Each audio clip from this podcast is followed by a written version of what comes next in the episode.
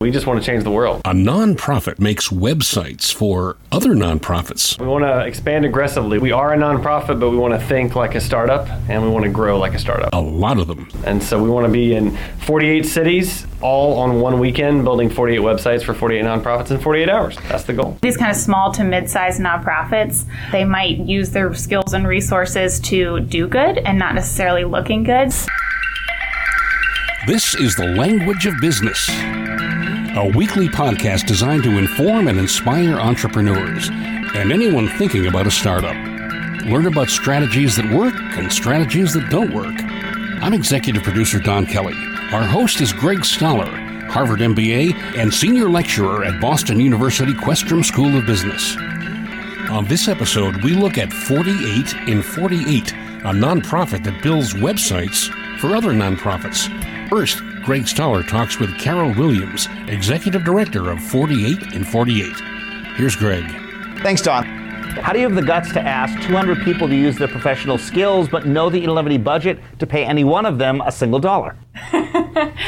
it's a pretty easy ask, to be honest with you. So, 48 and 48 has a goal to bring marketing and technology to nonprofit. And this is a way where people in marketing and technology industry are able to use their professional skills for good and feel a little bit more connected to their community. You're based in Atlanta, but yet we're on location in Boston. How does 48 and 48 make money? So right now we are strictly sponsorships. We are hoping to, to, expand outside of that and we can do a little bit more grant writing and foundations and continue to build relationships with the local and national digital industry.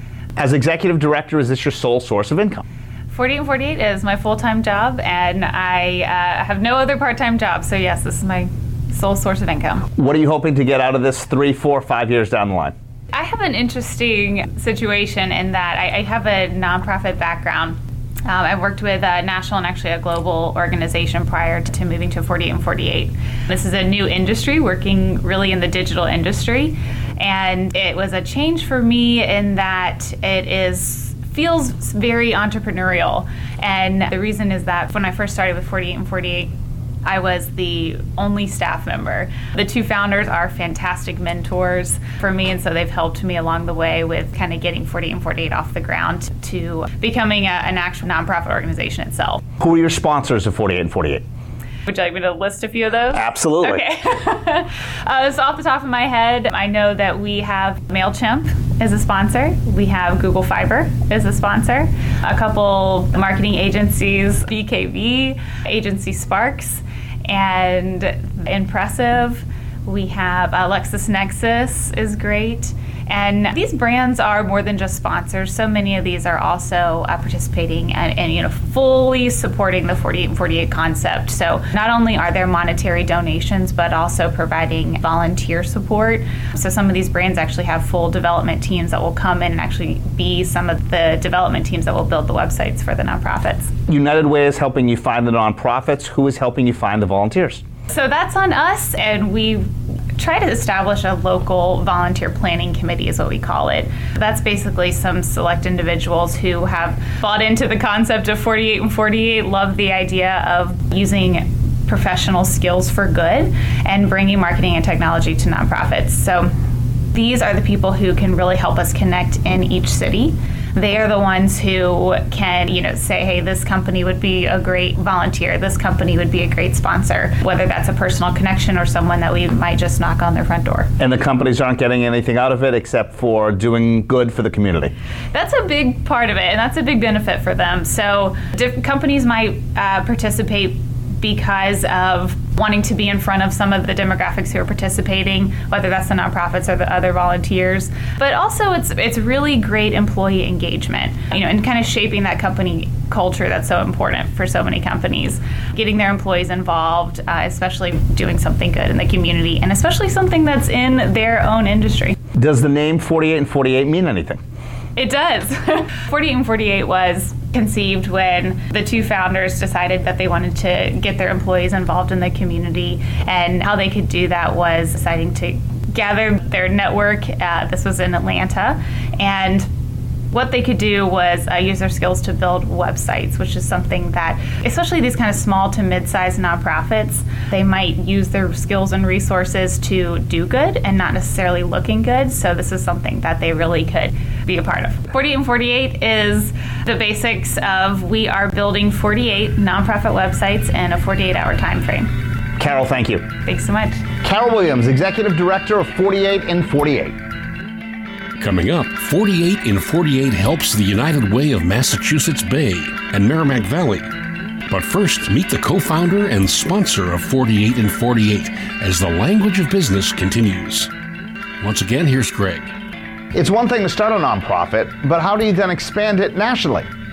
We're on location here in Boston with Adam Walker, co founder and sponsor of 48 and 48. Welcome to the Language of Business. Thanks. Glad to be here. How have you gotten your little nonprofit, if you will, to expand nationally? One step at a time. Just, you know, targeting each city and making connections with the agencies in each city and finding the volunteers, finding the nonprofits, and finding the support we need. How many years into 48 and 48's founding did you decide to expand outside of Atlanta? Second year.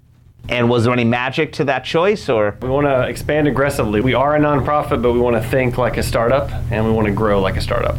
you've introduced yourself both as a co-founder and a sponsor? How do you switch hats? I wear them simultaneously. I think that's, that's probably how that works out. So I, I co-founded 48 and 48. Also co-founded a digital marketing agency, and it's great because we bring our team to the event, and we volunteer and we sponsor as well, and we help uh, with services and different things like that. Is your sponsorship monetarily based or in-kind based? In kind based. and what does that mean? It means a whole lot of time from my team to dedicated to building the platform, and making sure everything's stable and works really well for the events. Is this your full-time job?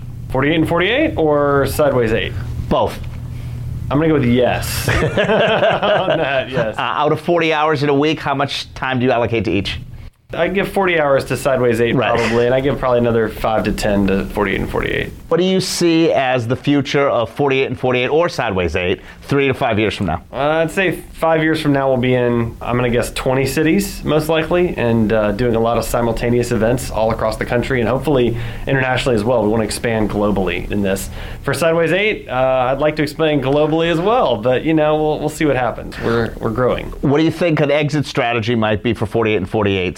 Sale, merger? Well, we're a nonprofit, so uh, we don't want to exit. We just want to change the world. And so we want to be in 48 cities, all on one weekend, building 48 websites for 48 nonprofits in 48 hours. That's the goal. That is high level math if you keep multiplying 48 by 48, It's going right? to be amazing. I think it's like billions of dollars of services in one weekend if we can pull that off, which would be amazing. Right now, you have a single paid employee uh, in terms of your executive director. How do you staff up? City by city. So if we go from four cities to eight cities, we're going to need more employees. And we actually did just hire an employee. So now we have two that are kind of managing four cities. But when we get to eight cities, do we need three? I don't know. Probably. Um, when we get to 16 cities, do we need, I don't know, do we need four, five, seven? I have no idea. Is there any cost associated with expanding to, say, seventh, eighth, or ninth city? Well, it's cost at every city. On average, a city costs about $30,000 to put on.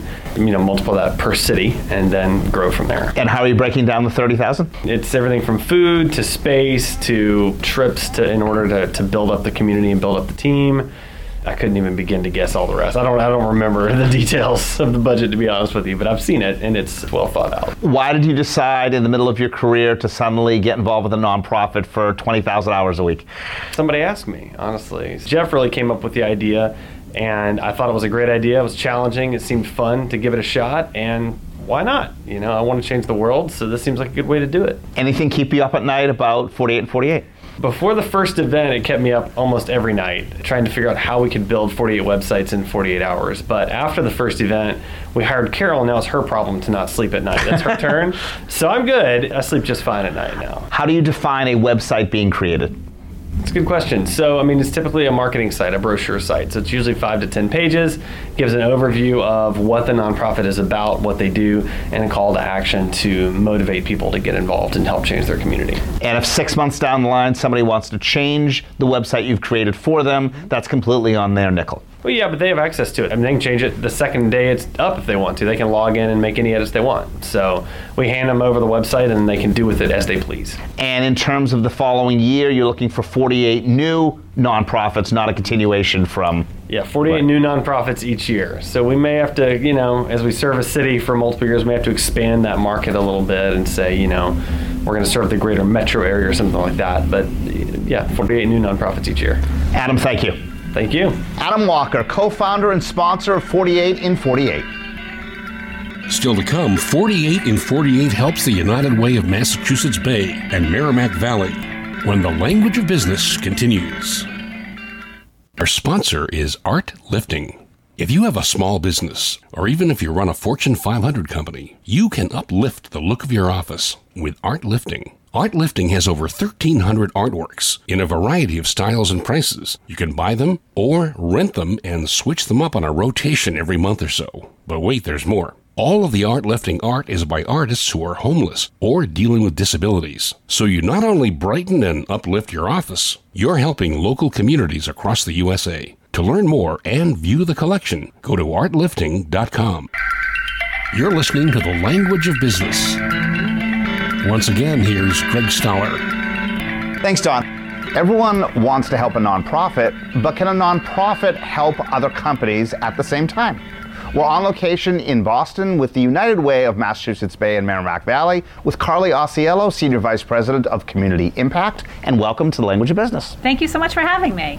How is the United Way helping other companies? Well, we're doing it in a lot of different ways. We really rely on our companies and our corporate partners in general to give back to community and come together with us to really use the skills and the talent that they have to benefit the community. But yet, that's community development. What about other company development? So, in, terms of other company development, we really look at the nonprofits that we serve as as companies as well. So, when we think about those nonprofits, they have websites they have other demands that they need to be working on their own business to make sure that they're going to be around for the long term and providing help to customers and also attracting new donors. So we bring those corporate partners together with those nonprofits to actually serve each other. One of your latest initiatives is 48 and 48 based out of Atlanta. How is United Way of Massachusetts Bay and Merrimack Valley benefiting from that? One of the things that we hear from our nonprofit partners, we survey them every year and ask them what their challenges are. And one of the main things that comes to the top of the list every time are marketing needs. So that's everything from social media, web development, being able to be on Facebook and connect all of those systems together. It's a huge challenge they have. They don't often have the in house talent to do that. So we're partnering with 48 and 48 to bring marketing professionals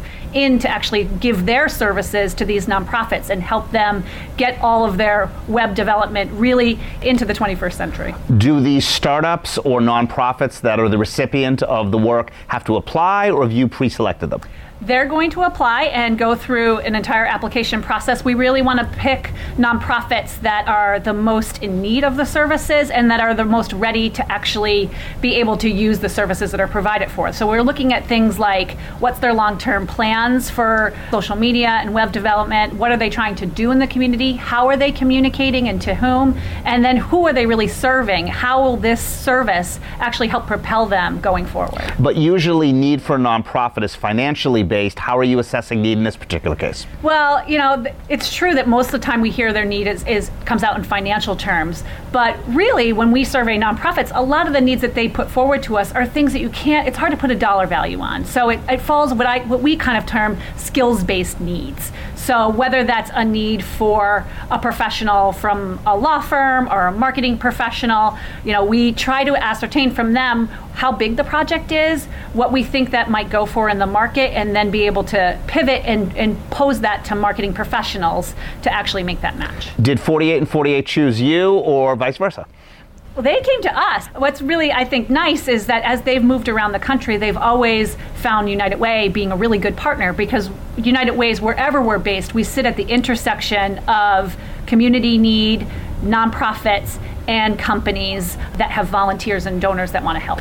What makes United Way of Massachusetts Bay and Merrimack Valley unique or different from other United Ways throughout the network? I think a couple things. One thing that we really focus on at our United Way is harnessing the power of community. And we do that by really looking at individual volunteers, donors, governments. So, really looking very broadly at who's in the community to come together and really solve community problems. And then I'd also say another thing that sets us at lots of different needs. You're going to have everyone from a very small organization that serves new immigrants to a larger organization that's providing after school programming for, you know, school aged kids. So, everyone's going to look different. They all have different needs, and we just want to find the ones that need this service the most. How is United Way benefiting financially from this initiative?